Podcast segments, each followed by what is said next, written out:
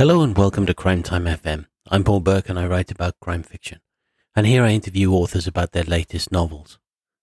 My guest today is debut Scottish writer Callum McSorley, whose dark and humorous Glasgow crime novel, Squeaky Clean, came out in February, published by Pushkin Vertigo. It's always really great to chat to a debut author. But one quick note before I do talk to Callum. On the 16th of May at Waterstones in Islington at 6.30, I'll be in conversation with Paris-based American author Jake Lamar about his new Harlem set jazz noir novel, Viper's Dream. Tickets are available from the store. But here's Callum McSorley on Squeaky Clean.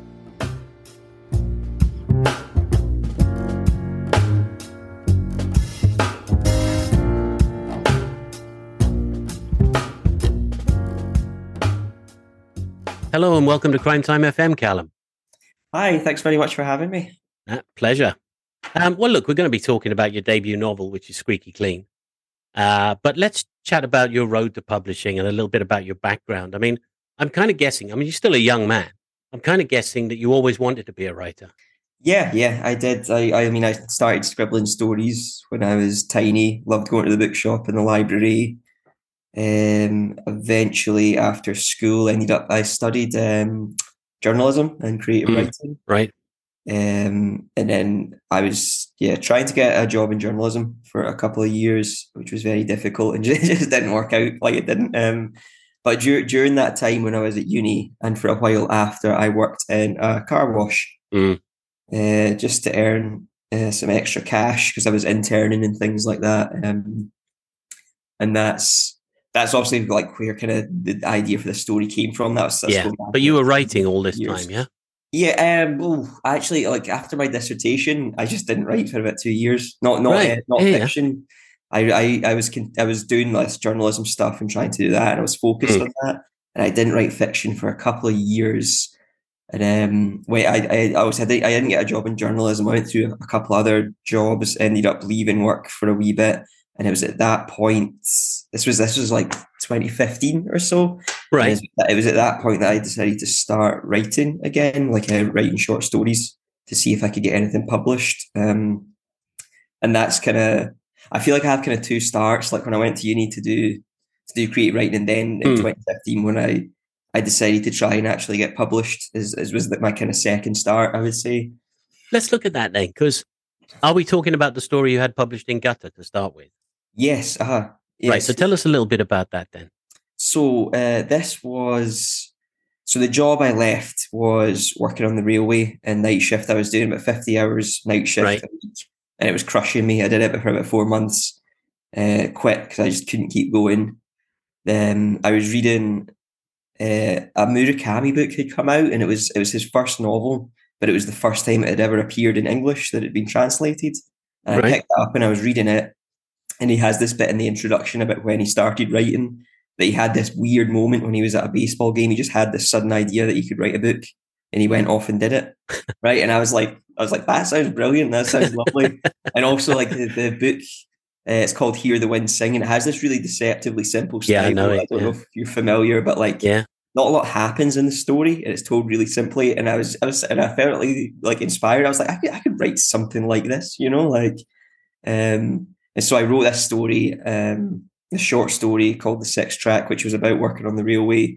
Right. And was part it was part autobiographical, part fiction, kind of like that Murakami book. And it ended up in Gutter magazine, which is, you know, this really great uh, literary fiction magazine in Scotland. And it was, it was, um, yeah. If that hadn't happened, I don't know if I would have kept going. It was like deceptive. It was almost like deceptively easy. It put me into the. It gave me so much confidence but like a false idea of how simple the process of getting published so you, was. Yeah, you just had this like, idea then the publishing was easy, and it yeah, be, uh, and it, yeah. It, it, it, took a long time thereafter to get published again, and I've never I've never got anything else in gutter since, like despite trying quite a few times. So yeah, I, I, I was de- definitely put back in my place after that. But well, the one thing I do know, I kept going. You know, I yeah. enjoyed it so much. Um, I'd say the one thing I do know from talking to writers is that you have to learn to deal with the ten rejections that come with the one acceptance. You know, that's the the nature of the beast. Absolutely, and I think when when the acceptance comes first and the rejections after, it's a it's a shock to the system. A bit awkward. yeah, but you got some stories then in New Writing Scotland. Um, And then, okay, so it's not a totally smooth path, but interesting that, of course, the meantime is anybody's got to eat. And if you've got a family to look after, that's another complication there. So you've got to get jobs and do things. And you mentioned working on the railway and a few other things. I mean, give us an idea about some of the things you did over the couple of years while you were building up to the novel? Um, so yeah, there was the railway thing. I ended up working uh, for a decorating company for a while, which is that's what actually led into the railways because we moved right. from decorating houses into refurbishing. Uh, oh, I see. Okay, bridges, yeah, yeah, I'm with which is how I ended up on the railway. Um, from there, you know, I was I started writing after that, but I ended up then I was working as a kitchen porter mm. a Spanish restaurant, and that that was a really full on job. So I actually I was working on a novel at that time, and I made like this plan. So like on my days off, I would write and I would do a thousand words on a day off. When I when I was on a single shift, I would do five hundred words before or after the shift, depending what time it was. And if I was on a double shift, I wouldn't write. That would be like my days off from writing. Yeah, yeah. I stuck to this really rigid shape and, and got it written over like a few months. That's um, probably the key, isn't it? Get in a, a shape and a pattern and yeah, saying like, uh, I will definitely do it because it's the it's the doing a bit and then leaving it, and that, that that takes forever, of course. So when you worked in the car wash, I'm assuming you did not steal at any point somebody's car and have a jolly. I did not. I can I can but actually drive. Where did the that was where the idea came from though, yeah? Yeah, one hundred percent. There's um it was just like like obviously you just see lots of things when you're working there. You meet a lot of different yeah, right. people and you know, um you you clean up some weird stuff sometimes. Like not, not anything as bad as like in the book, but just like just just some things that make you question. Nothing like, involving huge quantities of blood. No, no, nothing like that. But certainly, certainly suspicious powders and things that are in the nooks right. and crannies of people's car and stuff like. Uh, and uh, a few, a few of the things that happen in the book happened while I was working there. Okay, like, yeah. There's a there's a bit in the book where a man comes by selling stolen stuff. He then walks down the street. He tries to break into a car and gets lifted by the police like immediately because they're right across the street. And yeah. that that literally happened. That was that was a eye opening moment. Um, the bit where uh, the woman leaves her kid in the car and goes away to the shops. Right. That, that, that really that happened. happened. as well. And yeah, my boss was really angry about that. Like, but uh, well, I can understand why. Yeah. Yeah. I mean, it didn't turn into a big argument. He was just a bit snide with the woman. Yeah, but yeah, yeah. like, yeah. Because he's not, he wasn't, although he, the, the character Sean is loosely based on him, he's not. My, my actual boss does not have like such a temper or anything like that. He's, he's... so he's not going to sue you over this book. No, no, I think I think there's enough made up. I actually, I actually, I, I, went to see him just yesterday uh, to right. drop a copy. Uh, so I, I, went back to the car wash just the end of last year to tell him about it. Like I hadn't been there in about eight years or something. So mm. it was hmm. quite nice to say hello to him and and see how the, the car wash is doing. He actually is um he's he's a bit of an artist, right? He's like he's like decorated the whole car, the whole unit. I didn't, right. Didn't put this in the book because I thought it was actually just too strange a detail but like he's he's covered the whole thing in all these weird geometric patterns, and he's made like paneled mosaics up, up right. the walls and in parts of the ceiling and stuff. Like it's, it's amazing. Like I I took some pictures of it while I was there. Yesterday. Yeah, you should post those. Yeah, because uh, yeah, I thought it'd be interesting to people, but I, I, didn't actually include that in the story because I thought it's just it's almost yeah, too weird. Like it, it would kind of. there's enough. From... There's enough wacky stuff going on in yeah. the book anyway. yeah, that's true. I tell you what, though, the one thing about getting jobs and doing different things in different places and meeting people all day long is you get stories, don't you? And you just indicated that obviously with the woman who left the baby in the car and went shopping at a yeah, car yeah. you know, quite something. Absolutely. There. I think you like work, you know, you meet lots of people that you wouldn't maybe necessarily become friends with in any other way. You know what I mean? They become right. friends, but you probably wouldn't have met them down the pub and hung out with them mm. otherwise, you know. So you meet people from all different all different lives and all different opinions and beliefs and and then yeah there's there's something about the kind of minu- like the excuse me the the like minutia the everyday grind of certain jobs that I like to write about I find it mm. easy to write about like um you know I've I don't think there's a job I've had that I haven't written about in some way like right. short story wise I would say this is the first time that I've like turned something into a full novel this way but um I've got like uh, I had I had a short story about uh, housekeeping because I was a housekeeper for a while in a hostel and just all the different wee things that you learn about a job that you don't know. I just mm. find it interesting. And whether whether other people do, I don't I don't know. Well, like, you know what I think it is though. I think people can identify with it because we're all out there doing these jobs and we've done this and done that. I mean, I've done a hundred, you know, a hundred different things in my life as well, and it's it's one of those things where you can identify with all those details. So it's interesting from that point of view. But do you kind of do you collect characters then in a sense? You know, there's I mean, you sent about these incidents, and, and I can see some of those in the book, as you say. But what about the idea of actually seeing somebody and thinking, you know what, those traits are interesting. I'll keep a mental note of that. Yeah, you're one hundred percent. Like it's it's it's not necessarily always like a whole person, but maybe like certain mannerisms they have Right. or things that they say. Like I had when I was on the railway, I had uh, one of our supervisors. He like he had quite a way with words, and he would use certain phrases that are just they were funny. He was a really funny guy, and there was just like things that he would say or the way that he would say them. And I've definitely kind of like borrowed some of his kind of his jokes here and there for different characters down the line. Um, and yeah, like I say, my boss at the car wash as well. Like uh, he like he smoked a lot of grass and loved Russia Today and stuff like that. And I was just like, he's he's an interesting guy. He had a he had a really interesting kind of background, which I, I didn't include in the story because I didn't really want to like take his history and like yeah, yeah. you know like. Yeah. like the kind of more surfacey stuff that I felt like was was quite. He had like these kind of wacky political opinions and stuff that he got from watching a lot of Russia Today and smoking a lot of grass. You know, Mm. like that kind of developed his opinion. But like, um, and he, he loved like gangster stories. He was a huge Sopranos fan, and so Right. when, when we weren't when we weren't working, it was really like wet or cold and nobody was coming in, we'd sit and watch The Sopranos. So it was the first that I, I ended up while I worked there, I watched the whole thing through by the end. And, uh, and I, I love The Sopranos too now. I thought it was brilliant. Like, it was, Yeah, well, no, it's a my brilliant series, but it's also it's kind of good for your product, you know, for what you're producing as a crime writer. Then, yeah. so on that basis, I mean, who are your sort of influences? Were you always sort of a crime fan? yeah, yeah. I, I, I love like uh, I love Louise Welsh. Um, Right. I uh, she she was a teacher when I was at uni for one year, so I Oh, yeah. I, I met her like a long time ago.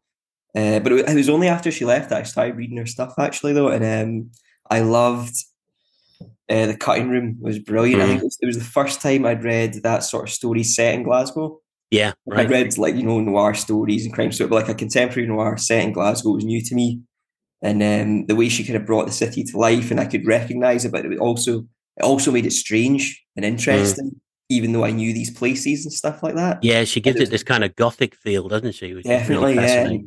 There was something about that. I just thought I, I just clicked with me, and it kind of opened my eyes, and I was like, you know, I could write like I could I could use Glasgow as the setting and make it like because. When you live in a place, maybe it seems quite mundane all the time, and you're kind of like, Mm. you, know, you read all these kind of hard boiled stuff set in LA, and it's like exotic and dramatic. And I think reading her work made me think, well, you can actually do this with the place you live in, you know, like, Yeah. and, and your knowledge of it can actually add to that, you know. That's, that's a good point because you can take the place you live in quite for granted, can't you? Yeah, yeah. I'm sure you're not Al- careful. Alasdair Gray not have that very famous quote about about art and the place you live that no nowhere's really real until somebody Yeah. brings it into the Brings world it of art, you know, brings Yeah. it to life that way. Makes perfect sense. Do you feel there's uh, anything around, you know, Tartan Noir? It's like a big thing that people talk about. In fact, it's been referred to on your book as well. You know, some of the blurb Yeah, yeah, said Tartan. Noir. Do you feel part of something in that sense? Yeah, it's or uh, yeah, I'd like to think that I'm approaching that anyway. That I could do something. I know it's a really broad umbrella and like so it encompasses so much. Yeah, now. it is. It is. It's you know you can almost describe anything that way, like that that leans into crime. You know, as because I, I remember this. Oh, who is it has a book about Tartan Noir, and they ha- they spend a lot of time talking about how what we call Tartan Noir isn't noir at all. Yeah, right. as- Good point. As in the actual noir genre. Like Mm. most of it, when we say Tartan Noir, we mean crime set in Yeah, Scotland. It's Like just the- shorthand. Yeah. yeah, it's like I think it started as a joke. James Ellroy coined Mm. the term when he was speaking to uh, Ian Rankin. I think Right. it came from. I think they were talking about it, and, and he said, and Ian Rankin had said to him, "Oh, I write a kind of you know crime noir set in Scotland," and he said, "Oh, Tartan Noir," and it just like it started as a joke between them, and just became like you know a kind of branding, you know. A I think it makes people sit up and pay attention, though. Um, what about Irish films like In Bruges or Love and The. Guard? Yeah, I love, love I love, uh, and and the Banshees of Inisherin. Although it's Right, yeah, a different yeah. style of thing with the same director, isn't it? Like, uh, yeah, I love both of those. In Bruges, in particular, it has it has this such brilliant blend of darkness and humor, and that that is kind of that's what I like. I think The Sopranos has that too. Actually, it's a really funny show, can be really grisly at the same time. Yeah, true. uh, both yeah, both both um, they they walk that line really well. And Yeah. that's kind of what I want to do. That's like ideally. Well, that's interesting Yeah. because we'll get to that. We'll talk about that once we tell people a little bit about the novel because I am interested in that aspect of your work, and that's why I mentioned some of this kind of humorous dark stuff as well. You know, which I think is is a factor that maybe feeds in a little bit as well. Um, let's look at the publishing process though. Just just as we are now, we're coming to the point where the book is about to be published. I mean, when this goes out, your book would have already been published. But I did see your mum out in a yeah. shop the other day. so it's out in Scottish shop. Yeah, she's, she's still there. Plugging it to people. yeah, yeah. Just handing it to folk as they, uh, as they're trying, trying to go. You need this one. Thousand. You might like this. yeah. But of course, and you had this piece in the Glasgow Times. Um, you got your own blog tour running. I'm just wondering what it's all like. I mean, are these exciting times or is it a bit scary? Very, yeah. Yeah, I'm nervous. I'm excited about everything. Like, uh, the book being in the shop was just quite a moment. That's like something you I'll kind bet. of dream about. Yeah. And it was kind of on it because obviously it's the officially it's not out till Thursday, but it's kind yeah. of shipped early. So I wasn't kind of expecting that. I just I got sent a message from a, an old uni friend with a picture because he'd been into Argyle Street Waterstones and bought it. And I was like, oh, oh, it's like it's actually out. It's on the shelves. Like I had to go and see it myself, you know. Um, and yeah, great cover by the way. Yeah, it's brilliant, isn't it? I love it. Like it looks great. Like it looked cool when I saw the proof copy but then with the hardback because it's got like the proper finish on it and everything, yeah. amazing. Like very happy. Yeah, for sure. And of course, Chris Brookmyre. I mean, Chris Brookmyre said it was well. Well, he said something like, you know, I'm from the first page. I knew I was in good hands. He did, yeah. That must be. That must be. Yeah, it was. That was astonishing. That was like I'm, I'm a fan. I, I like his books. I particularly like. I like his historical fiction actually that he does. right. The, yeah, that's interesting. under uh, Ambrose Parry, the pen name. Yeah, I love those. I think they're fine books. Great. They are. I've written, you know, like a few unpublished novels now. Like this, right. Squeaky Clean was like the the fourth book that I'd written, but like um, the third book that I wrote was a historical crime fiction set in Glasgow, and I got I got shortlisted for uh, the big issue crime writing contest, which I then right. I met, met my agent through. Yeah, so I, although it never got published, it was like a big stepping stone, you know, like to um, to actually get in there in the end. Ah, that's interesting. Is that something that might see the light of day sometime down the road, or is it sort of part of the learning experience? Maybe I kind of I would. It was certainly like compared to like my the first two attempts, it was certainly the third one was definitely a good step better. Right. You know, and I think that's why it ended up you know getting shortlisted, and then you know uh, Emily, my agent, really liked it and signed me on it. Um, so uh, maybe return to it, but I, I do kind of tend to just keep moving forwards. Right. Even when it came to short stories, if I couldn't, I know some people keep trying with stuff like for years and years and years, but I always found if I couldn't, if I tried like four or five magazines and it was under, mm. I would just move on to the next thing, you know? So I don't know. Maybe one day I'll look at it again and see. But I've, well, I've got lots of stuff that I want to do at the moment. So I yeah. think rather than stepping back to that, I'm just gonna gonna push on for a while. No, I think that's healthy attitude. One thing then before we get on to the book, um, tell us a little bit about the Hermann Kesten Writing Scholarship. Ah, so I, I ended up on that. This was when I was doing my internship. So I was I was an right. intern with the International Network of Street Papers. So they're like they're the umbrella charity for like the big issue, mm-hmm. and there's, there's there's magazines like the big issue all over the world essentially, and they bring them together. And there's the big issues, obviously a really well funded one, but there's really tiny ones. So mm-hmm. they have this kind of sharing aspect where the big issue might share some of their big stories with the smaller magazines for free for them to put in their pages. Right, I see. So I was I was an editorial assistant. I would help pick stories, help um, I worked with a journalist. We would sometimes write stories together. We would sometimes we would go through all the other street papers, find stories we could share about. Um, and while I was there, the the Hermann Kesten Scholarship that year were looking for journalists who were working in areas of like poverty and human rights, which fitted what I was doing at the time. Mm-hmm. So I, I ended up on the scholarship it was really great. It's like a, it's Nuremberg is such a wonderful place. I keep wanting to go back uh, someday and meet, especially because I, I, lived with a family while I was there. I'm still in touch right. with. They were like my German family. They were very nice, and I had a great time over there and met lots of interesting people. Well, it's nice to make those links, and I'm sure that was one heck of an experience. Um, I think now would be a good time to talk about the novel. Actually, introduce Squeaky Clean for us, please, Callum. So, uh, Squeaky Clean is uh, a kind of crime thriller set in a car wash. So, um, Davey Burnet, a protagonist or one of our, our protagonists, he um, he has a court date to get to. He borrows this car that's been left for a clean, and while he's driving to the courthouse, the car gets he gets hijacked, beaten. The car gets set on fire. It turns out that the, the man he stole the car from is Paolo McGuinn, a very um, well known, dangerous gangster in Glasgow's East End. So now Davey is in trouble because he now owes the man about 300 grand, which he has no way of getting. So Paolo takes over the car wash and begins to use it as like a front.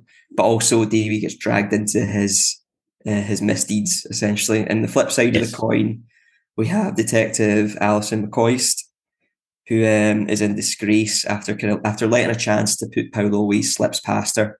She makes an error and he, um, she she imprisons essentially the wrong person, really. Or, um, and so she realizes something weird's going on at this car wash and sees it as a chance of redemption to kind of get herself back into the good graces of Police Scotland and herself, essentially. Yeah, I think that's perfect, actually, because we got the two strands there. And as you say, they come together in this story around the car wash. And that's where we got these two characters going. Let's start with Glasgow. Um, I mean, some listeners will know already. I have this thing about good writing about the underbelly of a place like Glasgow in this case. It generally comes from a place of love. And you obviously grew up in Kilbride and you went to university at Strathclyde yeah, yeah, and you live in the city. So is that true for you? Yeah, certainly. I moved. I moved like uh, East Kilbride is really close to Glasgow. It's it was a short right. train journey away. Um, so I was always in and out of town when I was younger. But I moved to Glasgow finally when I was about 18, 19 and lived there for ten years uh, in the city. And yeah, I love Glasgow. It's, it's like um, there's loads of great cities in Scotland, but that's like the place that I feel is home. I would always kind of return to, you know. Yeah. And I I, I now live in uh, in Rutherglen, which is uh, it's also outside of Glasgow, but closer than East Kilbride. I'm just right. uh, in the south south, like Not too um, far down the road. Yeah, yeah. Was still a short journey away, and I still go to Glasgow all the time. But like, obviously, when I, when I was at uni, I was living there and going out in town all the time, and it's a great place uh, with brilliant artistic heritage interesting history as well, like quite yes. uh, not so good history, honestly. Like yeah, yeah, but yeah, you can say that about some of the out major cities. Yeah, yeah, yeah, yeah. There's a lot of them in Britain. Obviously, do you see it then? Do you see Glasgow as a backdrop, or do you think it's actually a character in the novel? I don't know as far as a character, but certainly mm. it stands out as a backdrop to me. Um, I would say I would actually say the last novel I wrote, the historical one, I'd done so much research into Glasgow in the kind of right. 19th century that I would say yeah, the city was much more present as a character in that. Whereas this, yeah, is um, it's a little bit more in the background. But I think the way people speak, the way they relate to each other, is is also kind of part of mm. living mm. in the city. It's where it comes from, the language. You know, you know and, maybe that's the point I'm getting at is that there's enough of it. It's like Liverpool. There are certain places that have a character, and because they have that character, they they kind of make their presence felt in the novel, if you like. So the people and the culture and the history, as you pointed out, it's all there with Glasgow. So Glasgow is a special enough place to have that kind of story, which, you know, adds to the character and everything else that carries it. Yeah, yeah, I think so. Yeah, I think it has this. People probably have perceptions of Glasgow and what it's like, and um, yeah, uh, because it does ha- it has this kind of character. I think it's people as well, kind of ex- you know, like people have expectations what Glaswegian people are like and things like that. Known kind of sometimes that's positive and sometimes that's negative. Yeah, that kind of goes beyond the city itself. So yeah, when you maybe when if you're not from Glasgow and you read the book, and it'll maybe it'll affirm some things and change your mind about other things. And but yeah, it, it has this um, it has this presence already that when you set a story in it. Um, for me, it just it just confirms it's a great location for a novel. Um, when it comes to the colloquial, the language, and and and did you consciously write for a wider audience, or were you aware of that? Like how much of the local dialect and that do you put in the novel? How much do you kind of avoid getting to? I mean, you could put it in a kind of language that nobody outside of Glasgow could understand in yeah. a way. That's what I'm trying to get at. I mean, yeah, how aware of you of that? In Squeaky Clean, I would say I went pretty far with the dialect. The dialect is mostly phonetic Scots. Mm. So like I went, I probably went pretty as far as I would probably go with the dialect. And I think the only like I considered, I considered doing the whole narration like that as well which, um, right. you see in some books, of course, like um, James Kelman and Graeme yeah. Armstrong's The Young Team, because it's because that's written in first person. The whole thing's written in Scots. Mm. Um, I considered doing that, but I don't know. In the in the end, I thought it would maybe it was it was maybe too difficult to sustain the full thing like that. And um, so what I what I decided to do was like, do do standard English for the narration, but have it in a fairly low register that wasn't mm. to sit really high above the way the characters spoke. I wanted the narrator to be close to them. So I, I, I tried to kind of the narrator kind of speaks like them, I would say, but only in standardized form. But like their patter and the, the way they talk is the same almost. Mm. Yeah, and then, and then I went for full phonetic Scots in the dialogue, which yeah, some people will maybe find tricky at first, but I think once you No. kind of get into it, it just Mm. yeah. you- I think you- that's it. It's always the case. I mean, it, it's the case with the Brontes as well. You know, it's, you've got to get into it, but once you get into it, it's fine. It's just a question of doing that, and it, it's more interesting for that and having that local flavor. So I think that Squeaky Clean's a fairly straightforward story, and that's not disparaging in any way at all because it reminds me of the old noirs. That that's what noirs were, you know, because it's about the characters and how they handle the situations that they get into. And that seems the fascinating aspect. Is that what you would say with this? Yeah, I would say I wanted the characters to be um, strong. I wanted to be strong characters. The plot, um, though the, the thing with the plot is that Squeaky Clean started as a novella, um, Right. So I, I just finished all these edits on this big historical thing. I wanted to do something totally different, and it was fun, and I didn't have to research, and that I just like Right, I'm with you. I could just type away, you know, like um, and that's how Squeaky Clean came about. So I wrote it really quickly. It was it was really short. It was like twenty five thousand words, and um, so Daniel, my editor at Pushkin, had read, read read it in that form. Really liked it. Wouldn't Hmm. sell a novella, so it was like I think that he said that he thought there was loads of scope to make a novel. And when I went back to try and rewrite it, I didn't I didn't immediately think of plot. What I thought about what I looked at the characters, and I I, I immediately picked out Croker and McCoist and thought there's so much more I could do with them. I could expand them massive because they were really. Uh, McCoist is barely in the original draft. She appears. I wondered about that. Yeah, She appears um, right towards the last third of the story. Um, because it's about the car wash. yeah, it's about And the Davey. car wash. Mm. Davey was the main character. Um, it was really, I mean, so most of the novella is still in there. If you pick out all Davey's chapters or most of them, you can string them I together see, into yeah, the novella just about. Uh, there's, there was all, there was obviously things that like changed. Um, but yeah, so McCoist immediately was like, well, there's a whole story waiting to be told about her. You know, like it mentioned, you know, the novella had about about her trying to like gain redemption for a for, for messing something up, but it never explained what that was. Okay, You know, that Yeah. was that was just that was mysterious. It didn't matter to the story at that point. Mm. So I thought, well, is this the whole thing that I ended up tying into Paolo and kind of so this the the plot then kind of got created around the characters and what they were doing. And you know, I added in a lot of stuff about Croker and what he was up to and Paolo. I did the the Paolo chapters came quite close was was a kind of later revision and it was honestly one of the funnest things I did. And I was Yeah, really glad right. that I did that in the end. Yeah. Which just came I think there was a bit um Daniel the editor was like there's he was like, How does Paolo know this fact? Like you never really go into that. It was one of those holes that I was just hoping he never picked up on, you know. like, you're just hoping that he just misses it. But then so then I actually thought, well, let's just see what Paolo's up to during the story. Every now and then we'll drop in on him, see what he's up to, trying to unravel the story from his end, almost like a detective himself, but like yeah, yeah. obviously working the opposite way. And uh, yeah, and that turned out to be some of the most fun I had writing it. So I was really glad I did that. And Um, it does, it gives it a lot more depth because, as you say, we understand when we read the novel why Ally is in this situation and why she needs this sense of redemption. Um, and we'll talk a little bit more about her in a bit. But one thing I want to get to, first of all, is this humor. Um, there's a lot of dark, kind of laconic humor in the novel, which for me kind of explodes or explores an absurdity, the absurdity of life. You know, as you said, those situations where somebody walks in and leaves a child in a car and goes off shopping, it's just bizarre. You know, how, how the hell does that happen? Is that you? Is that your humor, your sense of humor? yeah, I would- yeah, I would say so. Like it's it's a kind of exaggerated, I guess. Right. Like on the page for my my actual sense of humor, I kind of took like, took it to a, a further extreme, you know. But Mm. like, yeah, I, I wanted to walk this line between really like grisly, horrible things happening, but Yes, also right. it can still be funny, and it's because it is absurd in a way. There's an absurdity to some of Mm. the, you know, I th- I'd say some of the violence is almost cartoonish a wee bit. It pushes towards that, and it's because it is kind of is it's an absurd situation to be in. And Mm. although I feel like I feel like I tried to get Davey's reactions to be quite honest, I'm thinking about how would I react. And so he has, you know, he, he develops, he has all these like panic attacks all the time and things like that. Because I feel like, like literally, yeah, I, would- if if I was in that situation, I would be a mess all the Yeah. time, and so he is, you know. And um, but just I also I think like coming back to Glasgow again, like I think we have quite a just you know I, I think people always have a laugh in Glasgow. no matter how bad things get, you know, like there's, there's always someone. There's always a sort of gallows. You know, people tell jokes at a funeral. Do you know what I mean? Like, yeah, right. Like, there's always good. There's always, there's always kind of power going on, no matter how bad things get. And I wanted to bring out that that side of things. Mm. But I was I was thinking of thinking of like see see the first series of Breaking Bad if you've seen Yeah. it.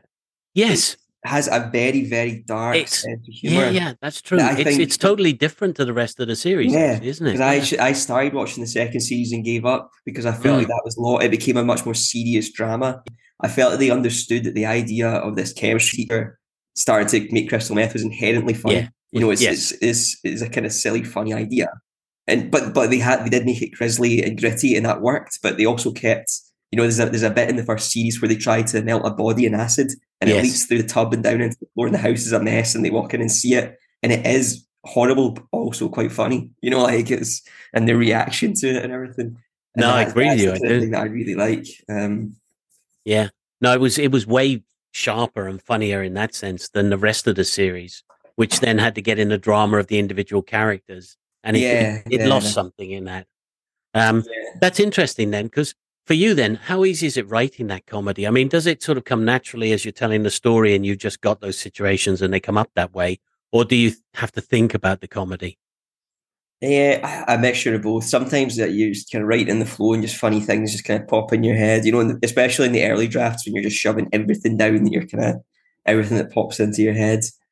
And uh, yeah, sometimes I'll have to think about it a wee bit, but yeah, sometimes I'll be writing a situation and I'll suddenly think of something that can make it a little bit funny, you know, even if it's not even if Right. it's not particularly funny at the time, you know, like but just um yeah, like the the voice um it kind of goes back to when I started writing it because um because I was wanting to do something fun that wasn't this like serious uh, historical uh, fiction piece. So like I like to have fun with it. So when I was typing, I was just kind of making all these jokes and try to like. Uh, I kind of wrote like an, an like a really exaggerated version of like my inner monologue. Yeah. And then, yeah, um, I kind of I wanted I wanted the narrator to be quite like he, he almost he's almost like the narrator almost has its own personality and kind of Yeah, like yeah, judges what's going on a wee, a wee bit judgmental Hmm. characters and situations a wee bit like um uh, I kind of I kind of wanted to do that not just not just a completely clean style you know you know like um like the narrator sometimes kind of disappears doesn't it in a really Yeah. well written No, I agree with you. Think- Yeah, that voice in in the novel, it's important. It matters. You know, yeah it, it does add to the novel. Yeah, so I kind of wanted it to be almost like someone telling you this story and Mm. almost voicing their own opinions on it as they go, as you would if you were kind of if you were telling someone a tale or whatever. And then so that part of the humor comes from that, but also like sometimes I'd just be walking about and something would pop into my head and I'd write it down thinking that would be like Paolo could say that. That's a funny thing for Paolo to say. Like, you know, like Yeah.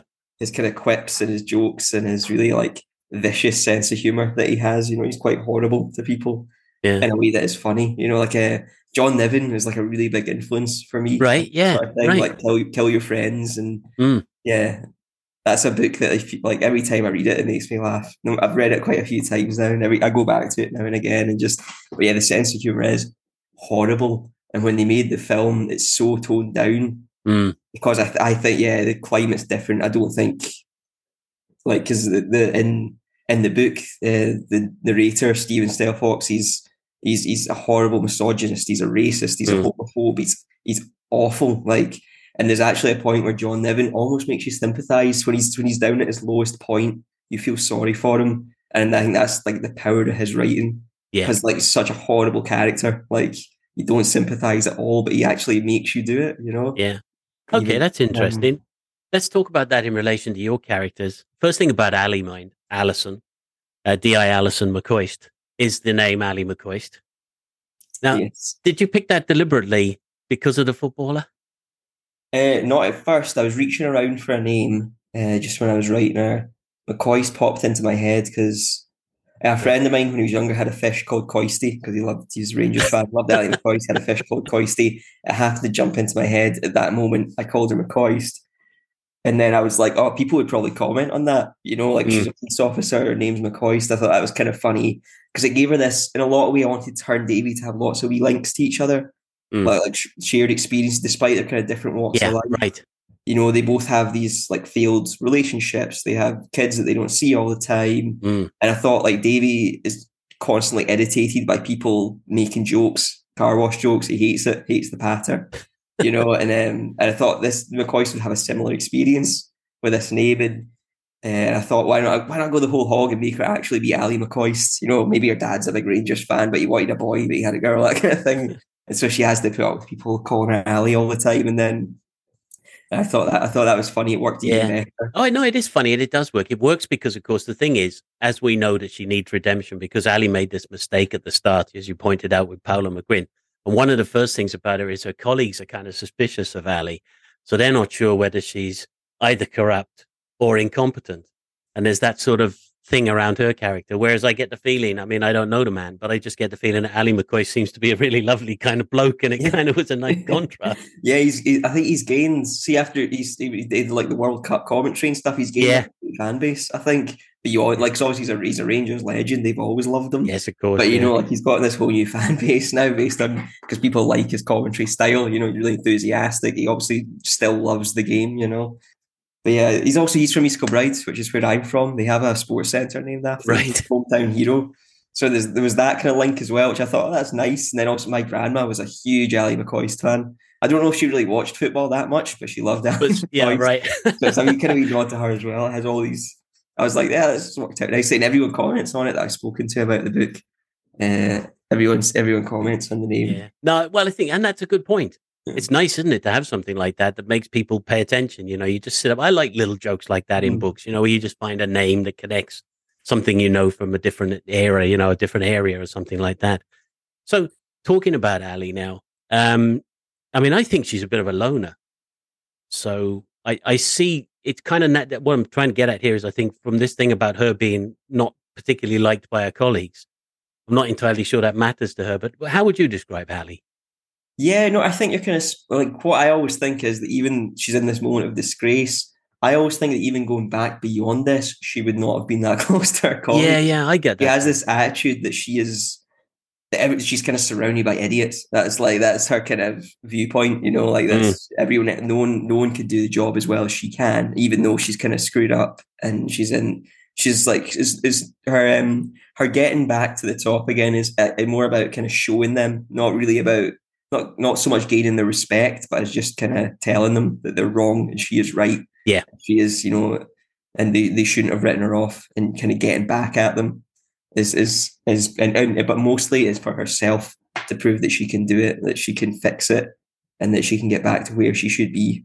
You know, because I think everyone else she she, she mostly complains about her colleagues. You know, she doesn't. There's not many of them that she respects. You know, like uh, herself despite yeah. the kind of lack of respect that she receives. Um, yeah, so I definitely think she would be a bit of a loner. She probably would not have worked well with other people anyway. Yeah, and she has quite a, she has quite a gallows sense of humor, and yeah, no, she does. And of course, the other thing is that she meets Davey, and she sees this redemption in Davey, and when they get together.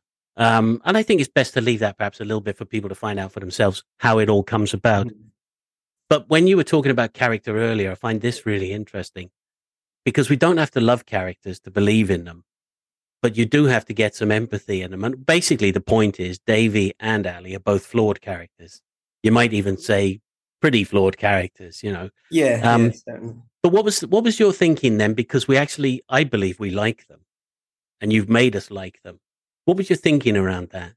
Yeah, I mean, I, yeah, I'm of the opinion that you don't you don't need to the character doesn't need you don't have you don't have to want to be friends with a character for the character to be strong and for you want to to root for them to be successful. Um, but yeah, I think at the same time, I wanted to make sure that you could see them as vulnerable and uh, you can have access to their deeper feelings because they're they're human in the end, and everyone has flaws and mm. maybe not as bad as Ally and Davey, but like certainly you know everyone has their vulnerabilities, their flaws, uh, their regrets, things they wish they'd done the things that they wish they were better at. Yeah. You know, things that would make them a better person. And, you know, I, you know, Ally kind of, she talks about how, you know, she's wanting to get her kids back and, and, and more in her life and stuff, but at the same time, she continues on doing things. Yeah, she can't help. Are going to push them away. You know, mm. like she can't help but do that almost. Um, and Davey is partly the same, although I'd say his he's he's more motivated to change almost like that because yeah, big part of the story is Davey wanting to be better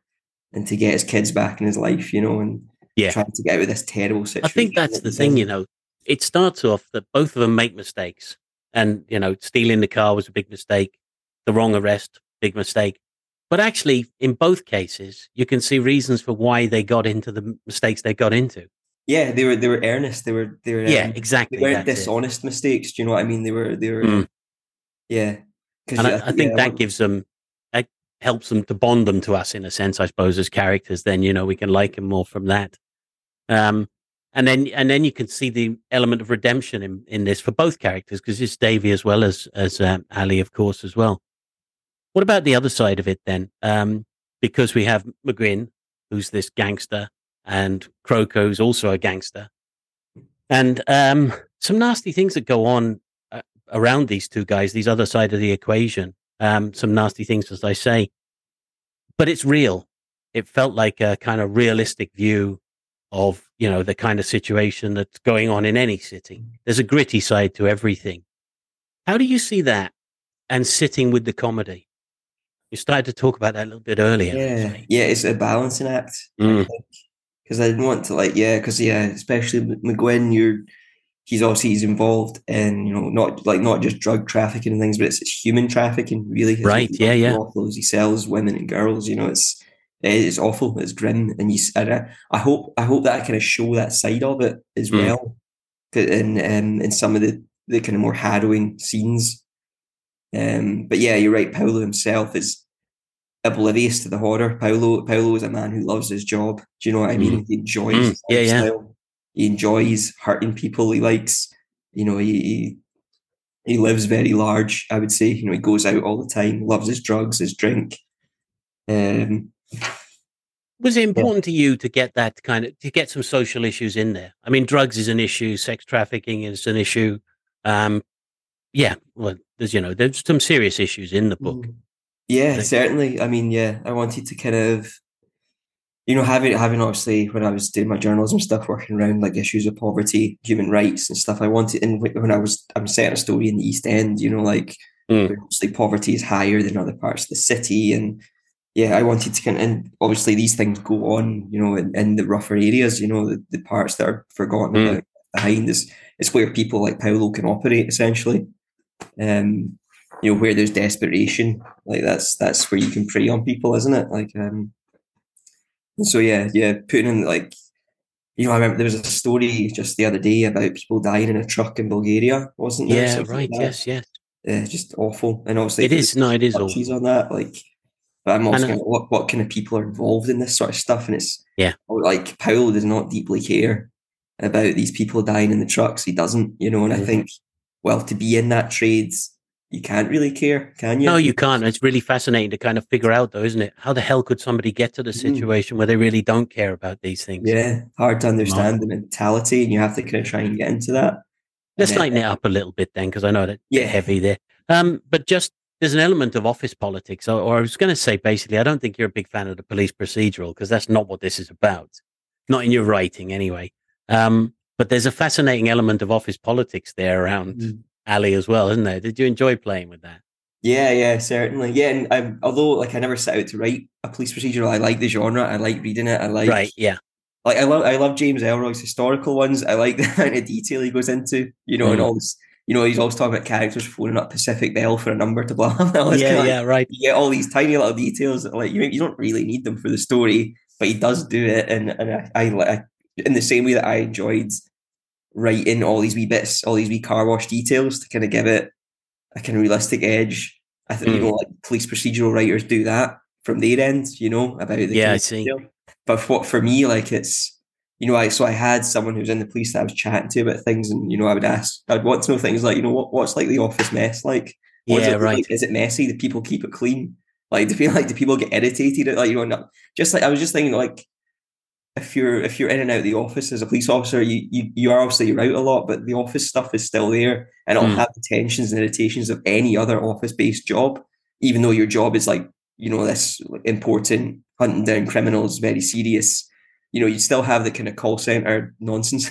Yeah, you, know, you do. Yeah, yeah, I'm sure you do. Taking right. phone calls, you know, people not tidying up after themselves, annoying people in the office that you don't like, Yeah. people taking others' lunches out the fridge. And yeah, And the in- general politics in Ally's case, it's like- to get up and down and all that. Like, yeah, People thinking about, you know, with Ally, like, do I want to get close to this woman because next week she could be out the door? yeah, she's out the door. Yeah, or she's a lot of that going on as well. You know?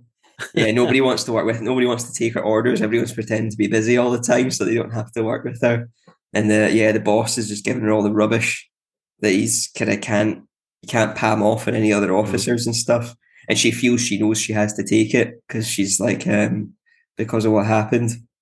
So she yeah. And then she goes off and does what she wants to do anyway. yeah, yeah. She just she she she kind of knocks out the kind of easy job she's been given and goes and does does whatever else she wants to do. Goes on her own stakeouts and stuff like that. So are you writing a next um, Ally McCoist novel then? I have my ideas, but I'm working. Right. I'm working on something else that's separate. Oh, right. I know. because I know you had a two book deal, didn't you? Uh, no, no. I, I didn't. I didn't. It was just Oh, I apologize then. Right. for this one. So uh, I'm working on something else at the moment, but I have all my ideas ready to Right. kind of sketch up for what happens to Ally next. Okay. Um, because yeah, I've, I've yeah, it's I had I had this I had one solid idea about like what what I want about some of the other Mm. characters and how Ally can fit in. Because obviously I've, I've left. I don't want to talk too much about the end, but there's obviously Fair enough, yeah, to yeah. move on. You know, like Mm. for Ally to be a to come back. For Yeah, I just- I, I can tell kind of, I Mhm. think I can anyway, that basically you, you like to move on to something else as a kind of palate cleanser anyway. You like the idea of, of not getting trapped in something. So you want to keep moving on anyway. Yeah, yeah. It, it felt too much to go straight into another, um, to another to straight away to another Ally McCoist story. Mm. I think just because obviously you you work on it so much. Because um, I mean, that novella that I wrote was in 2019. Yeah. it didn't right. get read till 2020. Contract 2021. Publication 2023. So that's a long time. Yeah. Oh, and I've, I've been doing different things when I've had breaks from, but always going back to Ally McCoist all the time. And it's Yeah. I see your you point. of want to go on to something else for a wee bit before I come back to her, you know, Yeah. give her a wee break and then I can come back kind of excited about, about Yeah. And fresh and, and really Yeah, give it a uh-huh. good go. Yeah.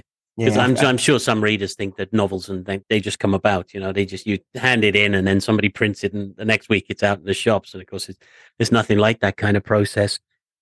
Tell us a little thing I picked up the other day was um, Five Without Honor, Justified Sinners. You've got a flash fiction Ah. story in a collection? yeah, yeah. So it's, this is a collection put together as this great Scottish kind of cult writer, I would say, called Chris Kelso. Right. Um, it's hard to describe what he does in fiction. It's very transgressive. It's it mixes around genre. He's he's a huge fan of like William Burroughs and Alasdair Gray, and that kind of shows Right. through what he does uh, artistically. But at the moment, he's been doing a lot of non-fiction and curating stuff, putting different things together. Mhm. Uh, so yeah, he's put together for this American press called Anxiety Press. He put together a, like a Scottish writing sampler.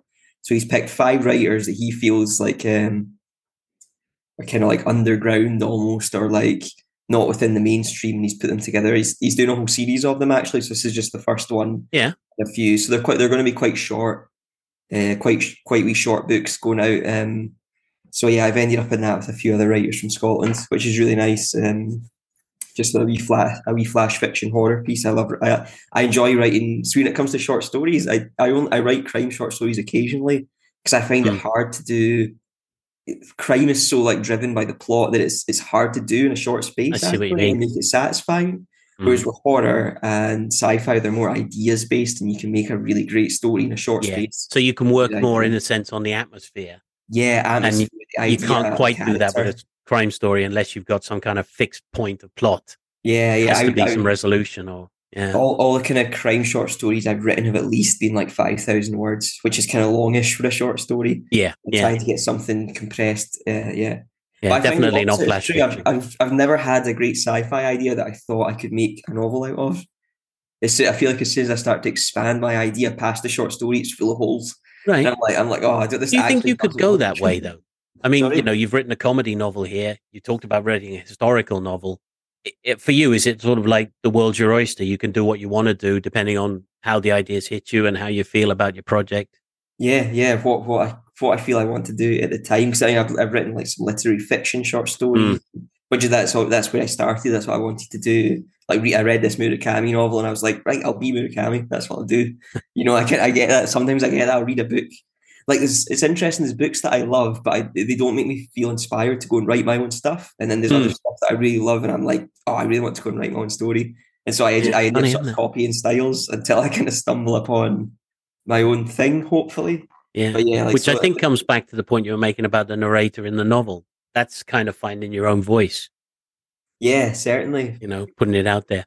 One last thing then. How about a recommendation? We've talked about a few authors you like and that, but is there something you've read recently that you, you particularly uh, want to mention? Yeah, um, Kirkland Ciccone, uh, Sadie Call the Polis is brilliant.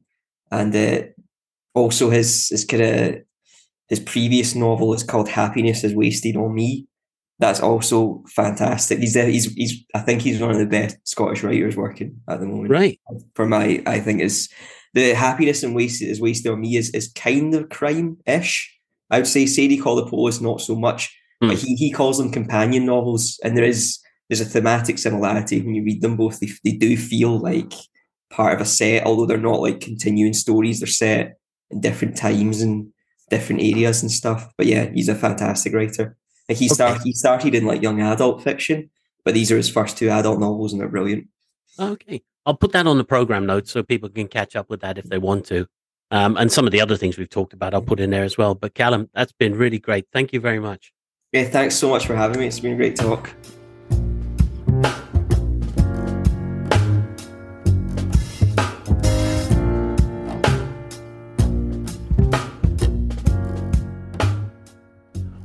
A really big thank you to Callum McSorley for a fascinating chat about Squeaky Clean, his dark comic debut novel.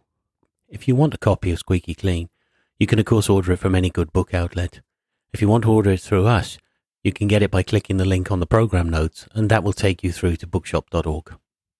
I'll be back with another interview very shortly, and my interview with Jake Lamar about Viper's Dream in Paris will be coming soon too.